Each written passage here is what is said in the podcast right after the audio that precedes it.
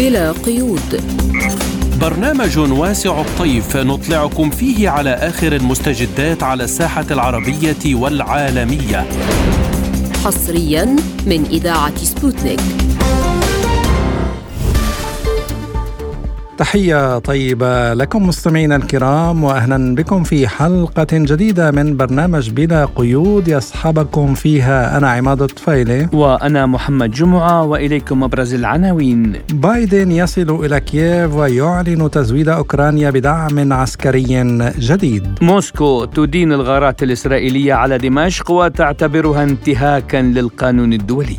الرئيس التونسي يأمر الأمين العام لكونفدرالية النقابات الأوروبية بمغادرة تونس خلال 24 ساعة. استئناف ضخ الغاز الإيراني للعراق. لازلتم تستمعون إلى برنامج بلا قيود.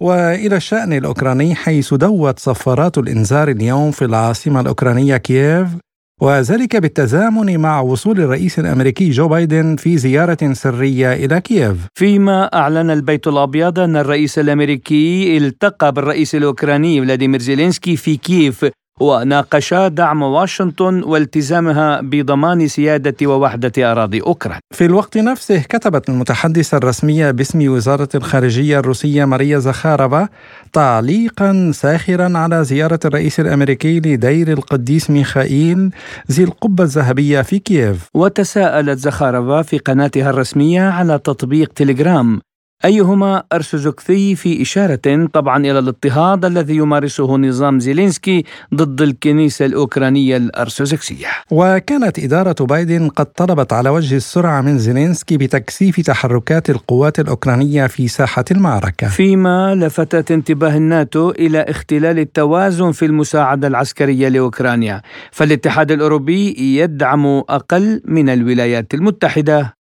في الوقت نفسه قال زيلينسكي في مقابلة مع وسائل الإعلام الإيطالية إن القوات الأوكرانية لن تدافع عن أرتيومسك بأي ثمن ولا حتى لآخر جندي فهي فهذه ليست مدينة كبيرة للغاية فما هي أهداف زيارة الرئيس الأمريكي بايدن حاليا إلى العاصمة الأوكرانية كييف؟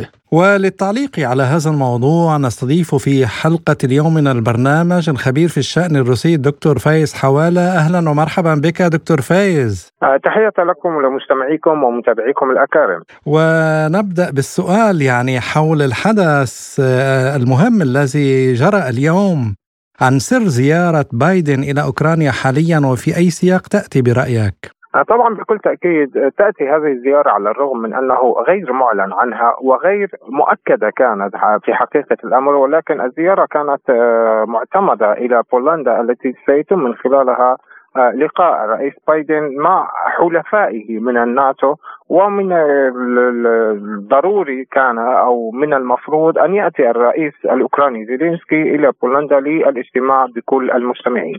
إلا أن الزيارة التي قام بها والتي تعتبر في حقيقة الأمر وصوله إلى آه، كييف على متن القطار آه، وليس الطائره فهذا أمر طبعا آه، ربما ربما يكون لدواعي أمنية أو رغبة الرئيس بايدن التي كانت جامحة في الماضي القريب من زيارة أوكرانيا ولكن تم تأجيلها أو إلغائها لأسباب أمنية كما وصفوها في الولايات المتحدة الأمريكية أي أنه كان في تلك الفترة يعتقدون بأن مدينة كييف هي مدينة خطرة لزيارة الرئيس بايدن. ولكن هذه الزيارة إذا تأتي من وجهة نظري الخاصة هي انعكاس مباشر للخسائر التي تكبدتها القوات النازية الأوكرانية وخاصة التقدم الكبير الذي أحرزه الجيش الروسي في منطقة أرتيومسك أو بخموت بالأوكراني.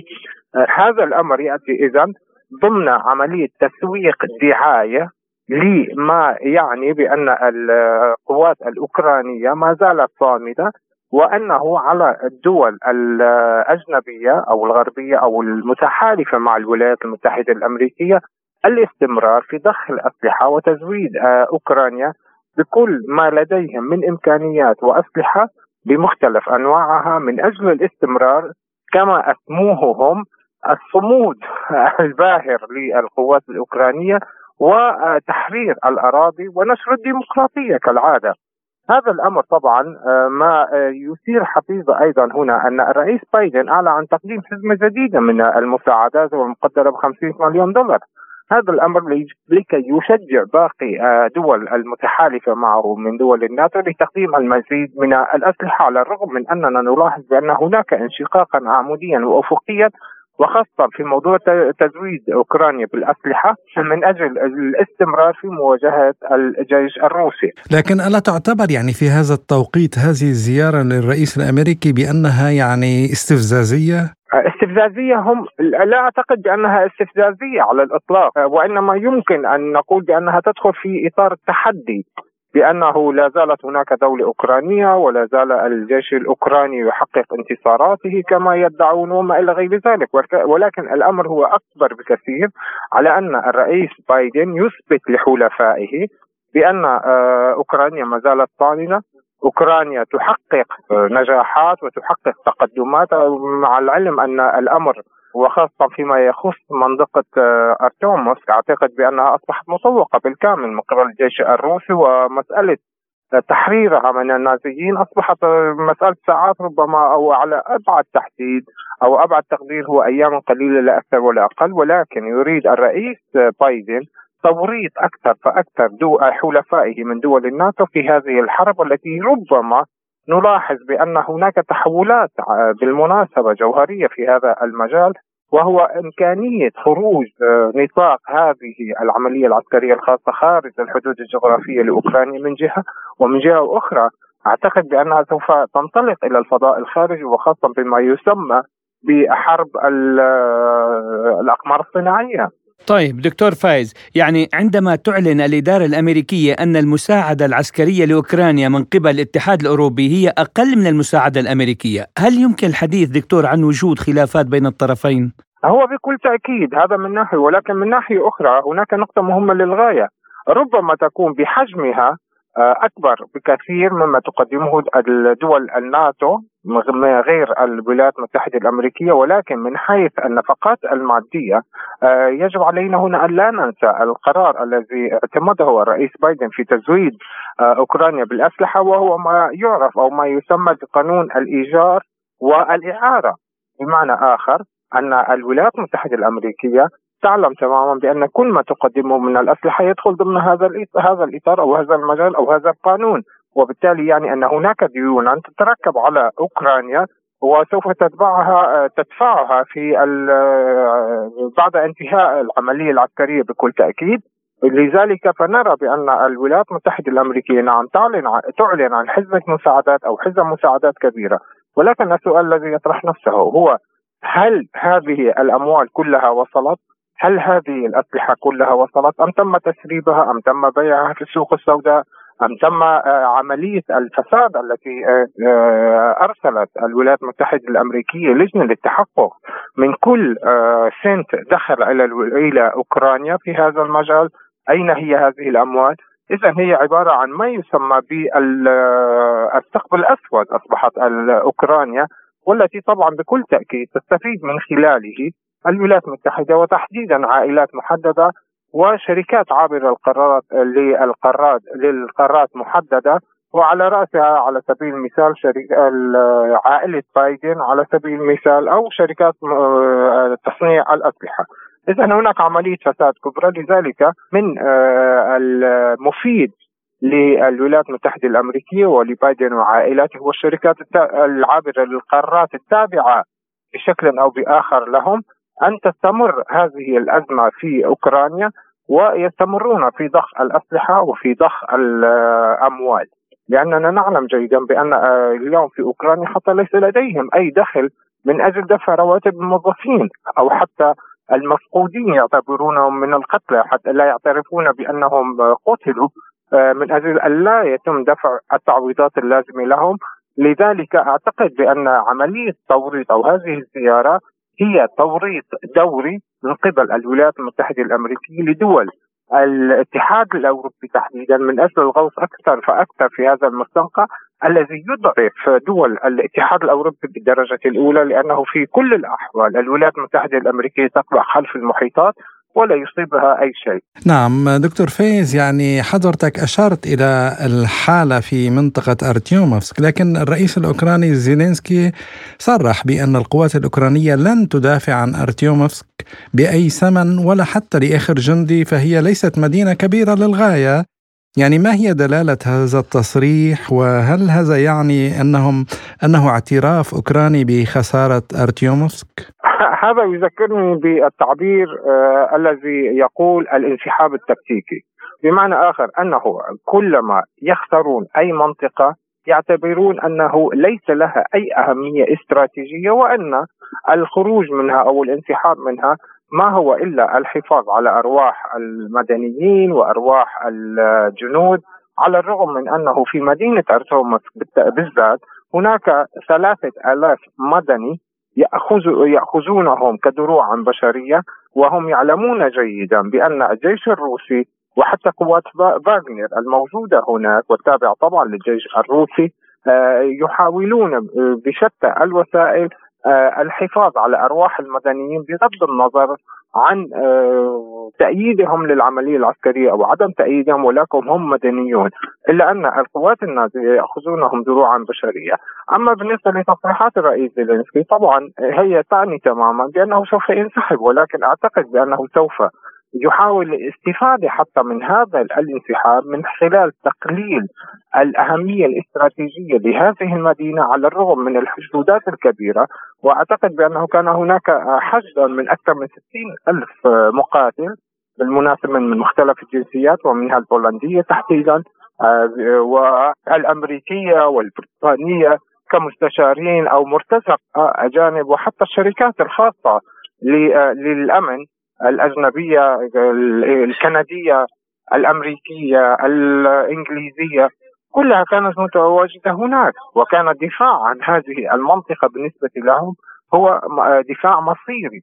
أي أن آه، هذه المنطقة بالتحديد كانت بالنسبة لأوكرانيا تعتبر آه، نقطة انطلاق لتحقيق أهداف كبيرة جدا ولكن كما نلاحظ من خلال المعلومات التي تقدمها وزارة الدفاع الروسية بأن هذه المنطقة أصبحت بحكم الساقطة تماما ولكن في حقيقة الأمر حتى تصريحات نائبة وزير الدفاع الأوكراني عن دعوة للمدنيين لمغادرة هذه المدينة يعني أن هذه المدينة سقطت تماما لذلك يجب التعويل على أنه لا يوجد أي أهمية استراتيجية لهذه المدينة وهذه التصريحات تأتي في هذا الإطار تحديدا. طيب دكتور فايز هناك سؤال تناقضي إلى حد ما ودائما نحاول طرحه يعني الغرب دائما من خلال الدعم العسكري والمالي الكبير لأوكرانيا، هل يريد من ذلك إطالة أمد الحرب؟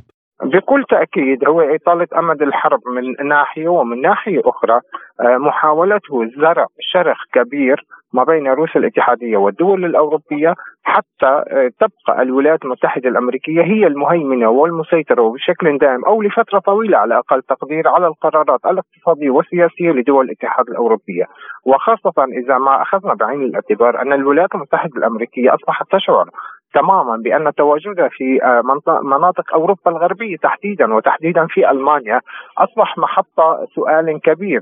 لذلك نراها اليوم بأنها تدعم تواجدها ووجودها العسكري والبشري في بولندا تحديدا وهذا ما تم الإعلان عنه يوم أمس من خلال آه، الطلب الذي سيطلبه الرئيس البولندي من الرئيس بايدن خلال هذه الزيارة لزيادة تواجده العسكري في آه، بولندا أي التواجد العسكري البشري الأمريكي في بولندا. وإذا ما عدنا بذاكرتنا إلى الوراء قليلا نجد بأن بولندا قدمت قاعدة عسكرية ضخمة جدا للولايات المتحدة الأمريكية والتي آه، تكاليفها تجاوزت 2 مليار دولار. لذلك أنا أعتقد بأن الولايات المتحدة الأمريكية سوف تضع نفسها أو آه، مركز ثقلها في آه، أوروبا في بولندا تحديدا لأن هذا سيسمح لها في المستقبل أن تكون مراقبة تماما على دول الاتحاد الأوروبي شمالا وجنوبا وشرقا وغربا وبالإضافة إلى ذلك سوف تكون قريبة جدا من الحدود مع روسيا الاتحادية عبر أوكرانيا لأن بولندا هي على الحدود المباشرة مع أوكرانيا. فيما يخص آه الجارة مالدوفا الجارة لأوكرانيا برأيك يعني هناك آه بعض آه الإشارات أو التصريحات آه حول يعني سوء العلاقات بين روسيا ومالدوفا برأيك إلى ما يعود آه هذا الأمر هل هو لدفع مالدوفا أيضا لتتخذ موقف عدائي ضد روسيا؟ لا ابدا على الإطلاق لأن الموقف عدائي عدائي. هو معروف وخاصه بعد استلام الرئيسه الحاليه لمهام السلطة في مولدافيا. ولكن الأمر مرتبط بشكل مباشر هو بالخزان الكبير والاستراتيجي للأسلحة الموجود في البريدنستروفي آه هذا الأمر الذي تدعو كل بين الحين والآخر الرئيسه المولدافية لتفريغه. وعلى الرغم من كل الضغوطات التي كانت تمارس على الكتيبة الروسية المتواجدة أو الجيش الروسي الموجود هناك والذي يحمي في حقيقة الأمر آه هذه الخزانات أو المخزونات من الأسلحة التي أصبح أكبر خزان للأسلحة في أوروبا الشرقية. آه إضافة إلى ذلك نرى بأن اليوم الولايات المتحدة الأمريكية تحاول على سبيل المثال والدول الغربية وإنجلترا آه تدريب الأوكرانيين على الأسلحة الغربية الصنع في الوقت الذي آه هذه الأسلحة كلها موجودة ومتوفره آه، في هذه المنطقة بريدنيستروفيه آه، موجودة وهي أسلحة من صناعة الاتحاد السوفيتي أي لا يحتاج الجندي الأوكراني للتدريب عليها لأنه يعرفها جيدا كاصابعه واصابع يده الخمس. آه، لذلك أنا أعتقد بأنهم سوف يثيرون القلاقل فقط من أجل إحداث عدم استقرار في هذه المنطقة. من أجل محاولة السيطرة على هذا الخزان الكبير أو على أقل تقدير لمحاولة آه، دفع آه، الطرف الروسي لتفريغ هذه الأسلحة ونقلها إلى اي مكان آخر. طيب سؤال أخير دكتور فايز يعني آه، إدارة بايدن قبل هذه الزيارة طلبت على وجه السرعة من زيلينسكي بتكثيف تحركات القوات الأوكرانية في ساحة المعركة. يعني برأيك هل سنشهد ستشهد الساحة العسكرية تصعيد كبير بعد هذه الزيارة؟ أنا أعتقد بأن الرئيس بايدن هنا يحاول تطبيق وجهة نظرهم بأنه سوف يحاربون روسيا حتى آخر جندي آه، أوكراني لذلك هم يعلمون تماما بأن جميع تحركاتهم في مختلف الجبهات لن تفيدهم أي شيء وأكبر دليل على ذلك أنه كل الضخ الكامل والكبير والغير مسبوق في تاريخ البشرية للأسلحة إلى أوكرانيا منذ العام 2014 آه، إلى يومنا هذا لم يفي أي شيء ولم يعطي أي شيء للطرف الآخر أي للطرف الأوكراني أو لطرف الولايات المتحدة الأمريكي متمثلا بالجيش النازي الأوكراني، لذلك فأعتقد بأنه سوف يحاول إثبات نظريته بأن الولايات المتحدة الأمريكية والغرب سيحارب روسيا على أرض أوكرانيا حتى آخر أوكراني. وبعد ذلك سوف ينتقل إلى نظرياته الجديدة حتى آخر أوروبي. الخبير في الشأن الروسي الدكتور فايز حوالة كنت معنا ضيفا كريما في برنامج بلا قيود، شكرا لكم وحياكم الله. أهلا وسهلا بكم. شكرا جزيلا دكتور فايز. لازلتم تستمعون إلى برنامج بلا قيود. وإلى سوريا حيث أدانت موسكو بشدة الغارات الإسرائيلية على دمشق وضواحيها مؤخرا واعتبرتها انتهاكا صارخا لقواعد القانون الدولي. بهذا الصدد أضافت المتحدثة باسم وزارة الخارجية الروسية ماريا زخارفا في بيانها قائلة ندين بشدة الأعمال العسكرية الإسرائيلية التي تعد انتهاكا صارخا للقانون الدولي وندعو الجانب الإسرائيلي إلى وقف الاستفزازات المسلحة ضد سوريا التي ستكون لها عواقب وخيمة على منطقة الشرق الأوسط بأسره. وأكدت زخارفا أن الموقف الإسرائيلي في ظل الأزمة الإنسانية التي تعاني منها سوريا منذ أسبوعين جراء الزلزال تصرف دنيء وغير مقبول مشيرة إلى أن العديد من دول العالم بما فيها روسيا تمد يد العون إلى سوريا لتتغلب على مصابهم الجلل من خلال إرسال الأطباء والمنقذين والمساعدات الإنسانية. فيما ارتفع عدد قتلى الضربات الصاروخية الإسرائيلية على دمشق ومحيطها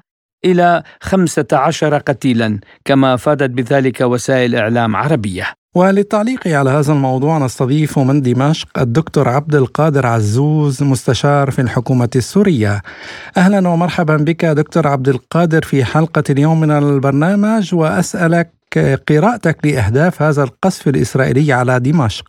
يعني طبعا آه، اليوم آه، مع إدراك جميع دول العالم طبيعة المخاطر والتحديات التي تعرضت لها سوريا رغم ذلك وجدنا بأن الكيان الصهيوني آه، يعني يصر على استهداف آه، الدولة السورية. بالتالي وجدنا بأن دول العديد من دول العالم وشعوبه تعاطفت مع سوريا وقدمت لها المساعدات العينية والمادية. بينما وجدنا بأن الكيان الصهيوني قدم لسوريا مزيدا من الشهداء المدنيين. الأبرياء واستهداف المجمعات السكنية واستهداف حياة وقوت الناس وهذا الأمر لا شك يعني يزيد ويكشف للعالم طبيعة الدور التي تقوم به إسرائيل في المنطقة. اليوم إسرائيل لم تكن يعني لتشعر بالارتياح وهي تجد بأن التقارب العربي تجاه سوريا وحجم التعاطف الشعبي العربي ومحاولات العديد من الدول رفع الاجراءات الحصار على الدولة السورية. فأرادت أن تبين للعالم آه، هي بالتزامن مع عمليات داعش التي أيضا جرى إحياؤها مجددا بأن سوريا بلد غير آمن وغير مستقر وبالتالي من المبكر الحديث عن تعافي سياسي واقتصادي للدولة السورية. دكتور عبد القادر يعني موسكو أدانت بشدة الغارات الإسرائيلية على دمشق وضواحيها الليلة الماضية واعتبرتها انتهاكا صارخا لقواعد القانون الدولي هنا كيف يمكن للسلطات السورية أن ترد على هذا الانتهاك الإسرائيلي لسيادتها؟ طبعا كما أكدت وزارة الخارجية الروسية نعم ما يقوم به تقوم به إسرائيل هو اعتداء سافر على سيادة الدولة السورية وارتكاب جرائم بحق المدنيين الأبرياء واستهداف آه، لكل مظاهر الحالة المدنية في سوريا وبالتالي لابد أن تخضع إسرائيل للقانون الدولي ولا بد أن تخضع لمحاكمة دولية لردعها عن استمرارها في أعمال العدوان السافر.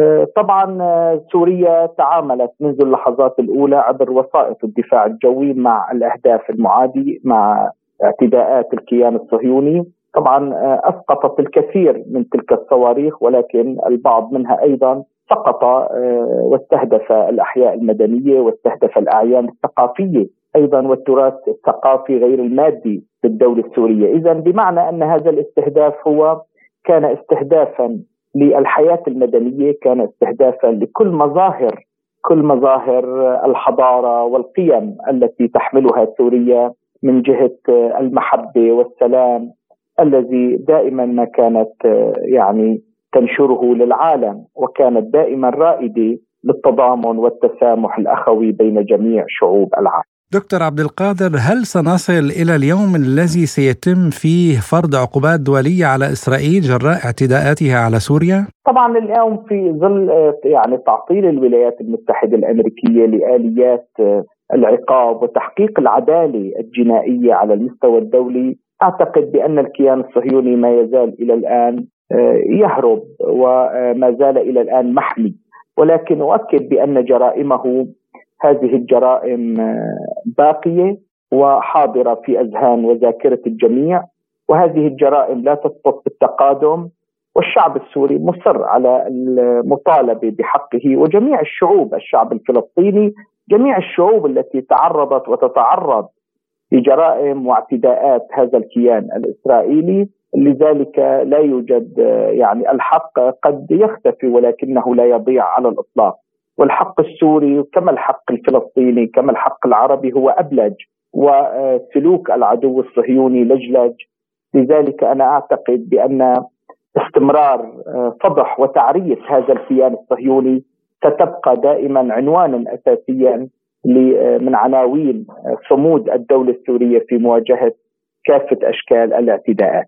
إذا كيف ترى دكتور ردود فعل الدول العربية على الاعتداءات الإسرائيلية على دمشق؟ آه، طبعا يعني استمرار الاعتداءات دائما هي محل استهجان ومحل آه، عزلة وخاصة العزلة يعني عزلة الكيان الصهيوني آه، على المستوى الشعبي العربي وهذا هو الأساس وأيضا نجد بأن هذا الكيان الصهيوني يحاول أن يصدر أزماته الداخلية المتفاقمة، أزمات على مستوى الانقسام داخل المجتمع الإسرائيلي وأزمات اقتصادية من خلال صرف الأنظار تجاه محاولات الاعتداء الدائمة والمستمرة على السيادة السورية وعلى الأجواء السورية. الدكتور عبد القادر عزوز مستشار في الحكومة السورية كنت معنا من دمشق شكرا جزيلا لك. شكرا لكم وشكرا لجميع الأخوة العاملين في سبوتنيك وجميع الأخوة المستمعين. لازلتم تستمعون إلى برنامج بلا قيود. وإلى الملف التونسي بأمر من الرئيس التونسي قيس سعيد طلبت السلطات التونسية مغادرة الأمينة العامة لكونفدرالية النقابات الأوروبية إيستار لانش لتونس خلال ال 24 ساعة من تاريخ إخطارها بأنها شخص غير مرغوب فيه. واعتبر البلاغ الرئاسي أن العلاقات الخارجية للاتحاد العام التونسي للشغل أمر يعنيه وحده ولا مجال للسماح لأي جهة كانت من الخارج للاعتداء على سيادة الدولة وسيادة شعبها. فالسلطة والسيادة بيد الشعب الذي أحبه كما قال الزعيم النقابي الخالد فرحات حشاد في الخطاب الذي ألقاه في شهر نوفمبر 1951 بعد مجزرة النفيضة التي ذهب ضحيتها عددا من الشهداء الأبرار. للتعليق على هذا الموضوع إليكم ما يقوله لبرنامجنا الخبير القانوني والسياسي حازم القصوري عن قراءته لقرار السلطات التونسية هذا. السلطات التونسية يعني تحتكم إلى مبدأ سيادة القانون سيدي. اعتبار أن التدخل السافر والغير مسؤول والتصريحات التي أتت بها استر لينش في ساقس هو تدخل سافر في يعني الشؤون التونسية. وبالتالي هذا يعني التدخل المفضوح يعني غير مقبول وبالتالي اتخذت السلطات التونسية احتراما آه، لسيادة القانون واحتراما للمواثيق الدولية ذات الصله وخاصة مبدأ عدم التدخل احتراما لهذا المبدأ عدم التدخل في الشؤون الداخلية. اتخذ القرار يعني طلب مغادرتها احتراما للمبادئ التي يعني آه، تسير عليها تونس. وفيما يخص إدانة قيادة الاتحاد العام التونسي للشغل قرار السلطات بطرد لينش مشيرة إلى أن هذا لا يكرم تونس قال القصوري نعلق أن القيادة الحالية وهي قيادة مشكوك فيها من الناحية القانونية باعتبار أن هنالك ترتيبات قانونية ضد يعني الهيئة الحالية التي يعني تسير الاتحاد باعتبار أن هنالك طعون في يعني في الانتخابات في هذا المكتب الذي يسير الاتحاد. وبالتالي هذا الموقف يلزمهم ولا يلزم الدولة التونسية لأن الاتحاد له مساحة ومربع يعني يدور فيه يهم يعني دعم العمال. وحينما هذه يعني المنظمة وقيادتها خاصة الحالية تنحرف ويعني تضرب السيادة الوطنية غير مقبول وبالتالي هذا كلام مفضوح وغير مقبول حينما الاتحاد عبر التاريخ كان يدعم الوحدة الوطنية والسيادة الوطنية. وحينما يعني تنحرف هذه القيادة هناك قوانين والدولة التونسية السلطة التقديرية وليس يعني قيادة الاتحاد هي التي تحدد أين تذهب المصلحة الوطنية أو يعني تنتهي القيادة الحالية في تونس.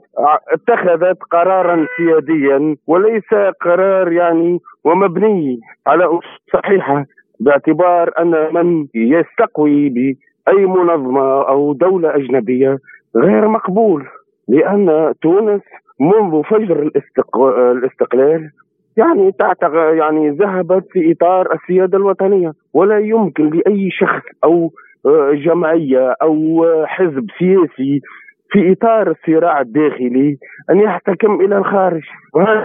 ما يعني يعني نقول أن هذا التصرف غير مقبول وبالتالي الاتحاد وهو دخل يعني يعني خطوط خطيرة التي خاصة من هذه الخطوط السيادة الوطنية. وحول ردود فعل الدول الأوروبية على هذا القرار للسلطات التونسية يقول القصوري رد نحن لا ننتظر تونس لا تنتظر ردود أفعال الدول الأوروبية. تونس هي دولة سيدة. يعني زمن الوصاية والكوميسيون المالي وكل هذا يعني ولى. يعني ردود الفعل الأوروبي يعني إذا أرادوا أن يستعملوا هذه الورقة ضغط فليكن تونس وشعبها وقيادتها جاهز لأي ضغوطات دولية أمام آه، يعني سيادتها لا يمكن لها يعني أن الضغوطات ستركع شعب إرادة الحياة.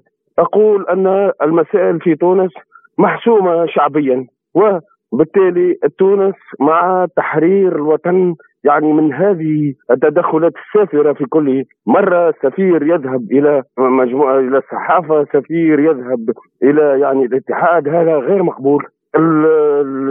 المصلحة الوطنية تقتضي أن نكون يعني جاهزين لأي ضغوطات دولية من خلال الملف الاقتصادي. اي نعم نمو يعني نمر بوضع اقتصادي صعب؟ لكن سيادتنا قبل الخبز دائما.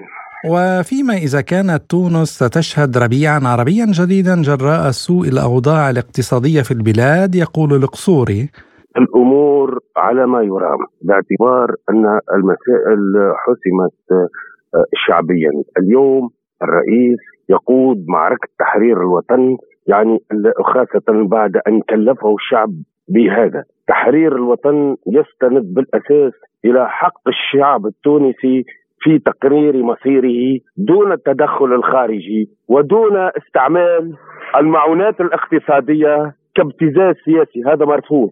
وبالتالي يعني المسائل الضغوطات الأوروبية والغربية يعني لا تهم الشعب التونسي اليوم الشعب التونسي له مناعة داخلية وبالتالي آه، آه، لا يمكن أن يسقط في فخ فخ التدخل الخارجي. خاصة وأن اليوم الشعب التونسي على وعي وأنه يقود معركة تحرير وطني وأن السيد الرئيس يعني اتخذ جملة هذه القرارات من زاوية الدفاع على تونس ومصلحة الشعب التونسي وضرب الرؤوس الفاسدة وضرب المنظمات التي ارتمت يعني في أحضان الخارج لتنفيذ ليس الأجندة الوطنية بل لتنفيذ الأجندة الخارجية. ولا يمكن اطلاقا يعني اعتبار أن هؤلاء الأطراف قادرون اليوم بشكل أو بآخر. يعني التاثير والصنع ربيع كاذب مزعوم بالديمقراطية. بالتالي نقول أن ربيعهم التخريبي الذي نفذ يعني في زمن سنوات مضت لن يكون له طريقا اليوم باعتبار أن الشعوب اليوم سواء في تونس أو الشعوب العربية كشفت أن هؤلاء لا يبحثون عن الديمقراطية الحقيقية بقدر ما يبحثون عن التدخل في قرارات الشعوب وهو خرق الاساسي لمبدأ كوني ودولي وهو آه، يعني أتت عليه حتى نقاط ويلسون الأربعة عشر واليوم آه، هناك فرق حقيقي بين الشعوب الحرة والشعوب التي تريد أن تحافظ على آه، يعني الاضطهاد نحن من تونس شعب يريد تحرير. ولا يمكن اطلاقا أن نبقى يعني كشعب مضطهد سواء سياسيا أو اقتصاديا أو اجتماعيا. تحرير الوطن يفترض أن أن هذا الشعب سيصنع طريقا جديدا مخالفا للطرقات التي حاولوا أن يفرضوها علينا بطريقة أو بأخرى. كان معنا من تونس الخبير القانوني والسياسي الأستاذ حازم القصوري. لازلتم تستمعون إلى برنامج بلا قيود وإلى أخبار سياسية متفرقة أعلن خفر السواحل الياباني أن كوريا الشمالية أطلقت ثلاث صواريخ باليستية سقط اثنان منها بالفعل. كانت كوريا الشمالية قد أكدت أنها أجرت اختبارا لصاروخ باليستي عابر للقارات قبل يوم مضى وهو الاختبار الثالث المعروف لهذا النوع من الصواريخ في أقل من عام. تم إطلاق الصاروخ البالستي هو سونغ 15 ضمن التدريبات المفاجئة بموجب أوامر الزعيم كيم جونغ أون وكان دليلا على قدرة بيونغ يانغ على إطلاق هجوم نووي مميت على القوى المعادية ودليلا واضحا على موثوقية قوتها الرادعة. يأتي الاختبار الأخير بعد أن حذرت كوريا الشمالية من ردود قوية غير مسبوقة إذا مضت الولايات المتحدة وكوريا الجنوبية قدما في التدريبات العسكرية المخططة. في السياق دعا رئيس الوزراء الياباني فوميو كيشيدا إلى عقد جلسة طارئة لمجلس الأمن الدولي بعد إطلاق كوريا الشمالية صواريخ باليستية يومي الثامن عشر والعشرين من فبراير شباط الجاري. قال مدير إدارة تخطيط السياسة الخارجية بوزارة الخارجية الروسية أليكسي دروبينين إن العملية العسكرية الخاصة في أوكرانيا أعطت زخما لتغيير النظام العالمي الحالي لصالح التعددية القطبية. وأضاف دروبين هناك سبب للاعتقاد بأن العملية العسكرية الروسية الخاصة أعطت دفعة لتحول نوعي للوضع ويتجلى ذلك في عدم استعداد الأغلبية العالمية للانضمام إلى حملة العقوبات والدعاية السياسية التي يشنها الغرب ضد روسيا. ولفت دروبين إلى أن تصرفات روسيا ينظر إليها من منظور استعادة العدالة التاريخية وهناك فرصة حقيقية لبناء مخططات فعالة للتفاعل والتنمية ليس ضد الغرب ولكن لتجاوزه دون مشاركته. أكد رئيس الدبلوماسية العامة في الإدارة الحكومية المعنية بالعلاقات الدولية في جنوب أفريقيا أن بلاده ليس لديها الصلاحية لطرد أي وفد من اجتماعات الاتحاد الإفريقي. وذلك بعد أن طردت دبلوماسية إسرائيلية بارزة من قمة الاتحاد الإفريقي في دورتها السادسة والثلاثين التي عقدت في إثيوبيا. في وقت سابق أعربت وزارة الخارجية الإسرائيلية عن غضبها إزاء طرد وفدها في اجتماعات الدورة السادسة والثلاثين لقمة الاتحاد الإفريقي. واتهمت الخارجية الإسرائيلية دولا وصفتها بالمتطرفة تحركها الكراهية ومسيطر عليها من قبل إيران مثل الجزائر وجنوب أفريقيا بالوقوف خلف ذلك. في مطلع أغسطس آب 2021 اعترضت كل من الجزائر وتونس ومصر وليبيا وموريتانيا بالإضافة إلى جمهورية جزر القمر رسميا على قبول رئيس مفوضية الاتحاد الأفريقي لوثائق اعتماد إسرائيل عضوا بالاتحاد بصفة مراقب. كما قوبل منح إسرائيل صفة مراقب في الاتحاد الأفريقي بانتقادات سفارات كل من الأردن والكويت وقطر وفلسطين واليمن وبعثه جامعة الدول العربية مع السفارات الأفريقية العربية. وصلت إلى ميناء اللاذقية سفينة مصرية محملة بنحو 500 طن من المساعدات الإغاثية لدعم جهود مواجهة تداعيات الزلزال وتقديم المساعدة للمتضررين. وبحسب وكالة سانا سيتم تسليمها إلى منظمة الهلال الأحمر العربي السوري لتوزيعها على المناطق المتضررة من الزلزال. وسارعت مصر كباقي الدول العربية لدعم ومساعدة سوريا في كارثة الزلزال المدمر التي ألمت بالبلاد، حيث أرسلت مصر وبتوجيهات من الرئيس المصري عبد الفتاح السيسي طائرات عسكرية محملة بمساعدات طبية عاجلة إلى سوريا.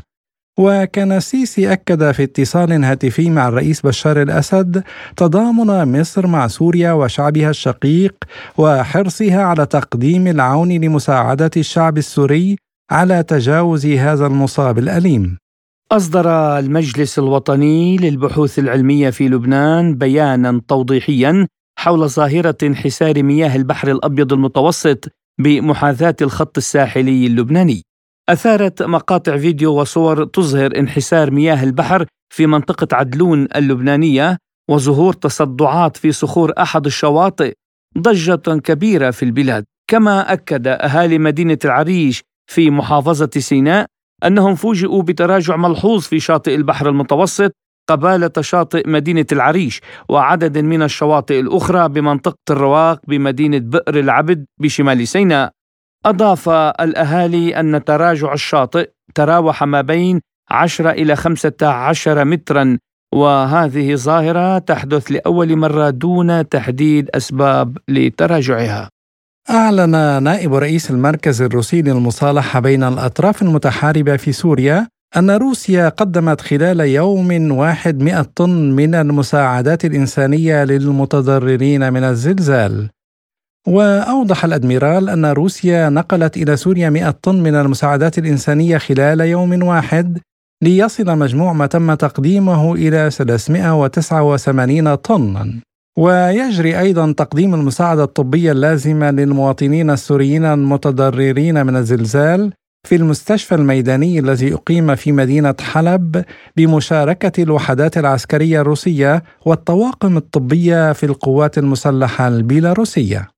اكتشف فريق من علماء الآثار من المتحف البريطاني أطلال قصر للملوك السومريين ومعبد لإله الحرب والصيد والزراعة نيتورتا في محافظة ذي قار جنوب العراق.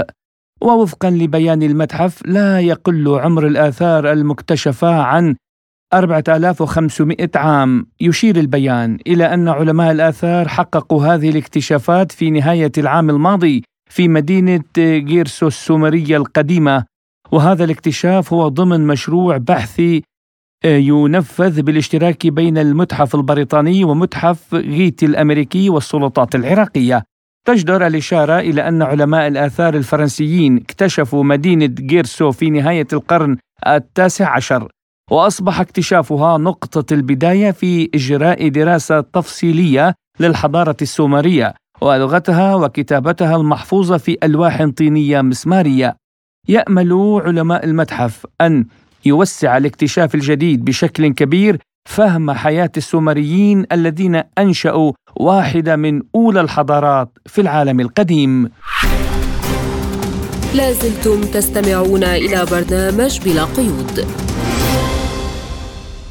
إلى استئناف ضخ الغاز الإيراني للعراق حيث عاد تدفق الغاز الإيراني المستخدم في تشغيل محطات الكهرباء العراقية عبر الخط الواصل لمحافظة ديالى بطاقة تقدر بسبعة ملايين متر مكعب يوميا وهو أقل من المتفق عليه والبالغ 35 مليون متر مكعب إلا أن الكمية لا تكفي سوى لثلث الحاجة حيث هناك ثلاث محطات متوقفة وهي الصدر والتاج والمنصورية التي تصل إنتاجيتها بشكل إجمالي إلى أكثر من 1200 ميكوات بسبب عدم توفر الغاز الطبيعي. ووفقا لمصدر مطلع في العراق ستبقى أزمة الغاز المستورد إلى نهاية أذار القادم مع تحسن الأجواء الجوية وانخفاض استخدامه في إيران ومن ثم يجري تصديره عبر خط ديالى باتجاه المحطات. كانت وزارة الكهرباء قد أعلنت في وقت سابق أن توقف إمدادات الغاز تسبب في خسارة 7500 ميجاوات من الكهرباء للعاصمة بغداد والمناطق الوسطى والفرات الأوسط أيضا ما أسفر عن تحديد أحمال الإنتاج بشكل كبير. للحديث أكثر عن هذا الموضوع ينضم إلينا من بغداد الناطق الرسمي باسم وزارة النفط العراقية الدكتور عاصم جهاد.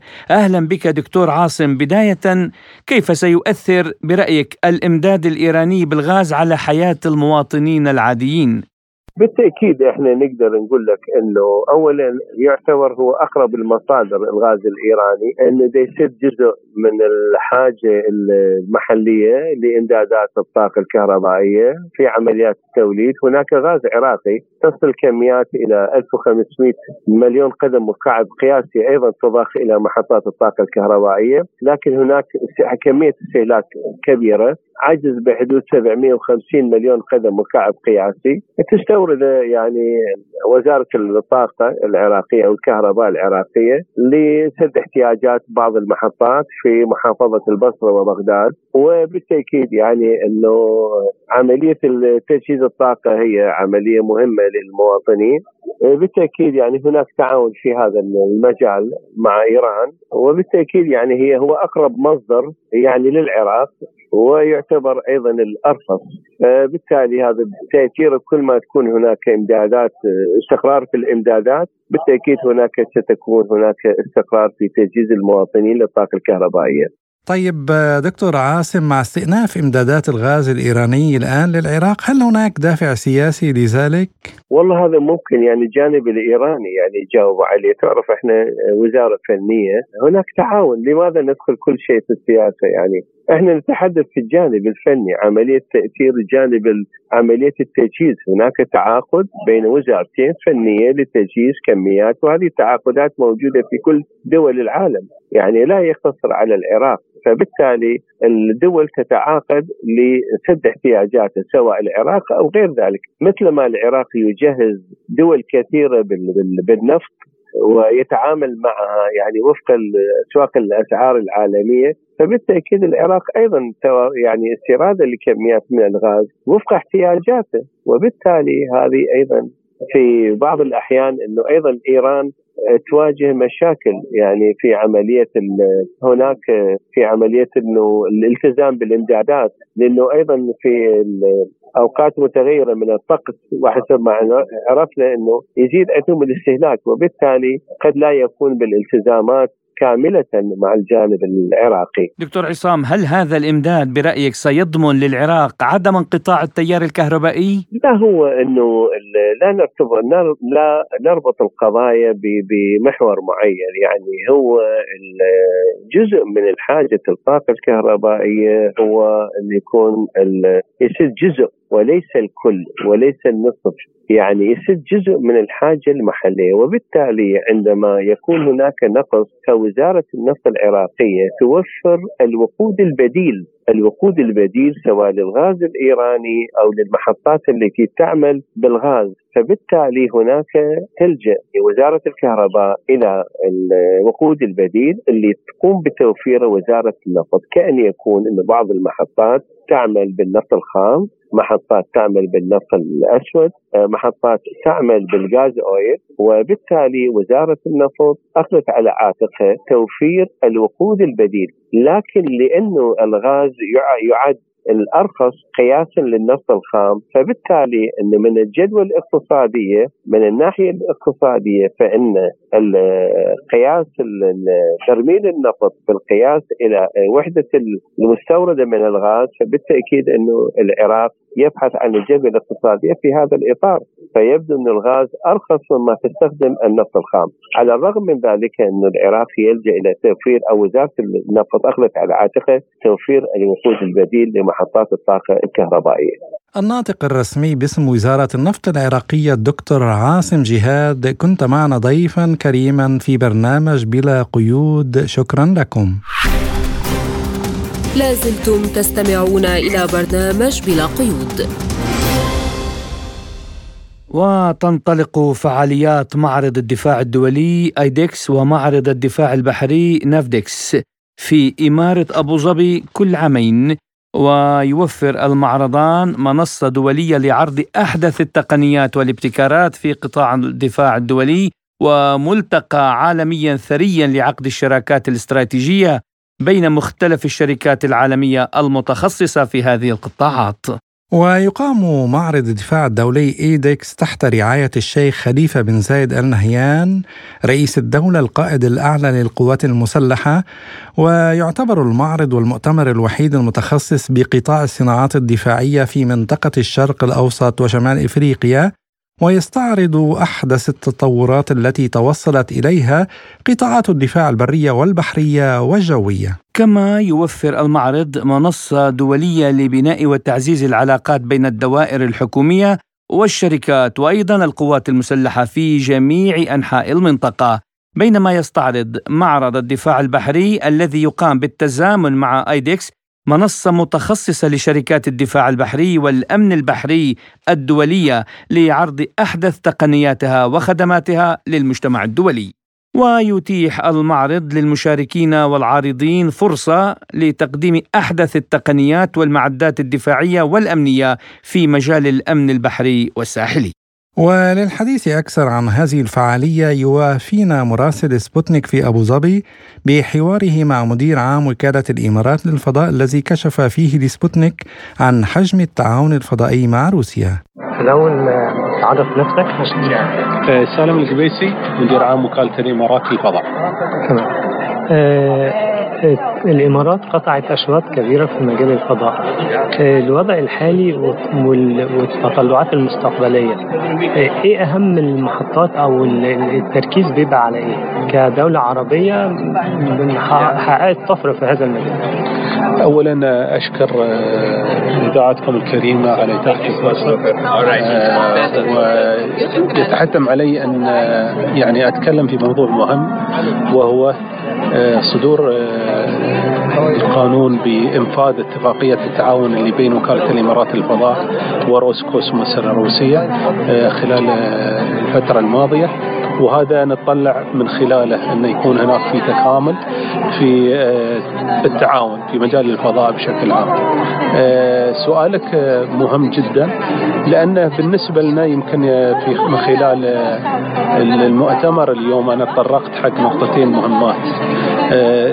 المهمة الأولى أو بالأحرى النقطة الأولى هي نقطة أن كيف نحن نزيد من التعاون الدولي. لنتمكن من معالجة آه، التهديدات الكبيرة اللي تواجه قطاع الفضاء. وأنا أتكلم هنا عن الأشياء اللي ممكن تحرم الدول الناشئة من استفادة من آه، قطاع الفضاء بشكل عام. وأبرزها يمكن تكلمت فيها كان عندنا المنظومة منظومة الاتفاقات الدولية اللي موجودة حاليا اتفاقيات قديمة يحتاج منا أن نوقف نعيد النظر فيها ونحدد الأشياء اوجه التطوير فيها. ثانيا آه، موضوع أنه يكون فيه استدامة للفضاء على أساس نضمن الوصول آه، آه، لجميع العالم اللي عندهم تطلعات للفضاء وقدراتهم تبنى عليها. الدعم الروسي للإمارات طبعا روسيا دولة سابقة في مجال نعم. الفضاء. نعم. حجم الدعم الروسي الحالي للإمارات وتطلعاتكم هل في تطلعات إماراتية للحصول على حجم أكبر من المعرفة تعاون أكبر؟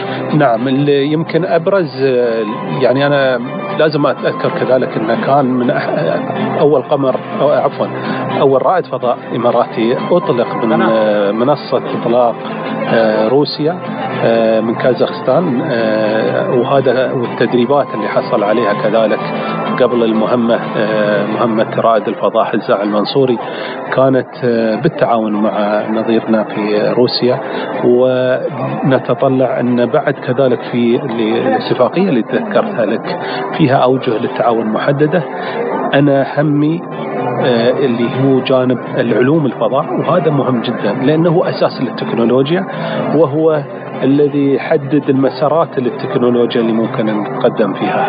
فالعلوم الفضاء هذا جزء رئيس ونستمر إن شاء الله التعاون في مجالات أخرى في المستقبل. تتطلعون لإنشاء أكاديمية أو شيء من هذا القبيل في الإمارات؟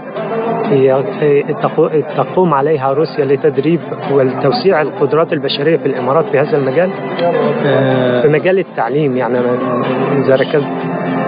مجال التعليم الفضاء تعليم آه، تدريب كوادر فضائية.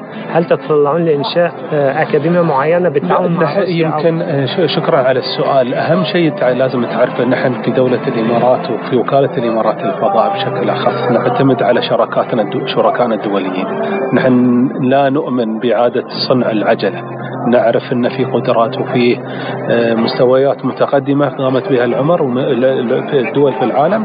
من أبرزها روسيا. ونحن نتطلع أن دائما نشوف شركائنا آه، وأوجه التعاون نبحثها في مختلف المجالات.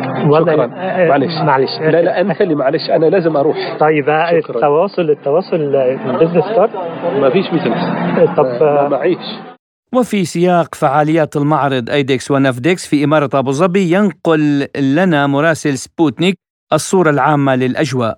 يشهد معرض الدفاع الدولي ايدكس 2023 ومعرض الدفاع البحري نفدكس 2023 إقبالا كبيرا في اليوم الأول من انطلاقه. وتعرض أكثر من من 60 دولة أحدث منتجاتها في قطاع الدفاع. وشهد الجناح الروسي إقبالا كبيرا سواء داخل الصالات التي تم عرض أسلحة خفيفة بها. تشمل بنادق ومسدسات كلاشينكوف فيما. بينما تم عرض قذائف المدفعية والقذائف الصاروخية وقذيفات اللهب وقواذف اللهب داخل إلى إلى جانب الأسلحة. الأسلحة الخفيفة. كما عرضت روسيا أسلحة أخرى تشمل مروحيات عسكرية أبرزها كا 62 وكا 226 وكا 171 وبالنسبة للوحدات البحرية المشاركة في نافدكس فشملت وحدات بحرية من عدة دول. أبرزها الأسطول البريطاني والبحرية البحرينية ووحدات بحرية تابعة للبحرية الإماراتية. ونفذت طائرات مقاتلة إماراتية عروضا جوية في سماء المعرض خلال منتصف اليوم. بصورة عامة الأجواء في اليوم الأول تبدو إيجابية وتتوافق مع مساعي الإمارات التي أعلنت عنها مسبقا بتنظيم نسخة استثنائية من آيدكس ونفدكس 2023 لازلتم تستمعون إلى برنامج بلا قيود. وإلى روسيا وبالتحديد إلى موسكو حيث تبرع طاقم وكالة سبوتنيك عربي وبدعم من مؤسستي الدكتورة ليزا الخيرية وأفانغارد غير الربحية الروسيتين.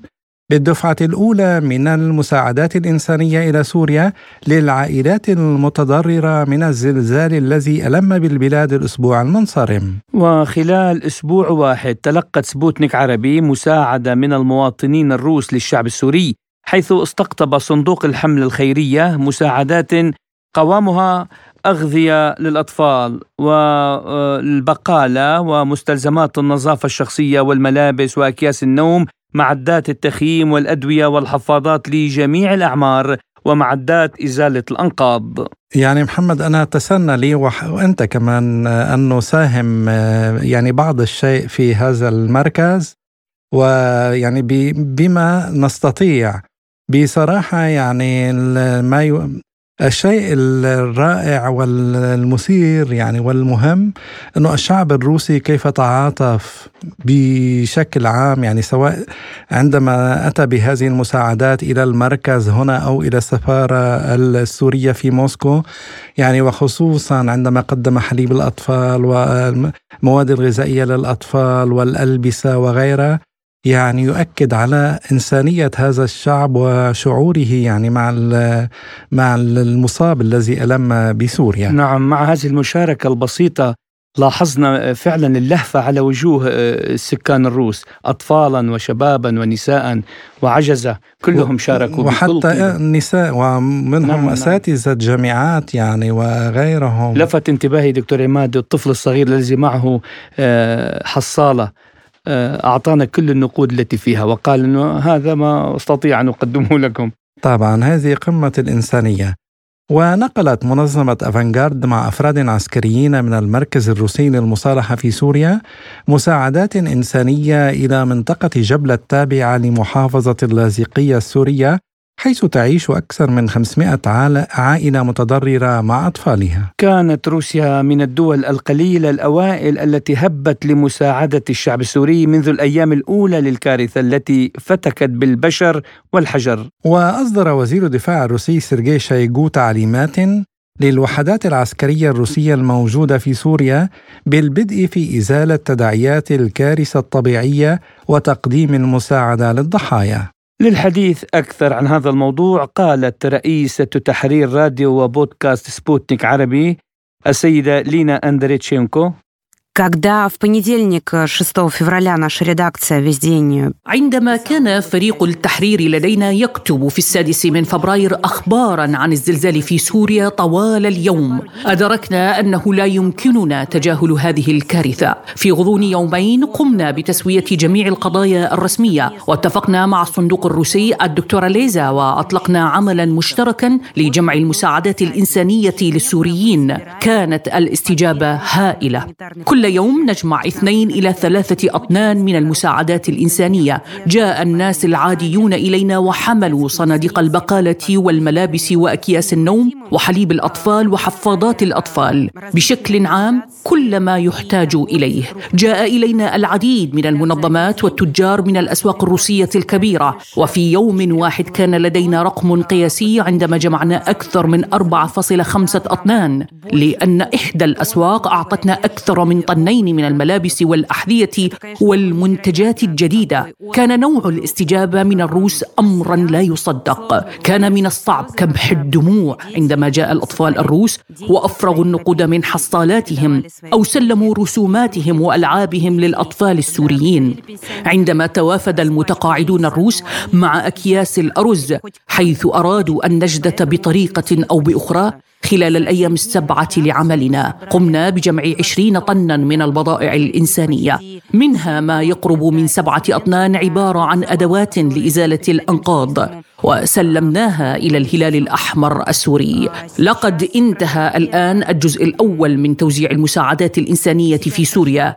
وسرعان ما ستبدأ حمولتنا في الانتقال إلى البلدات السورية مثل سطامو والرمل الجنوبي والهنادي وريف القدموس وفي القرى المحيطة باللاذقيه وجبله نحن نأمل أن يتلقى السوريون المساعدة التي جمعها المواطنون العاديون وهم في أمس الحاجة إليها الآن.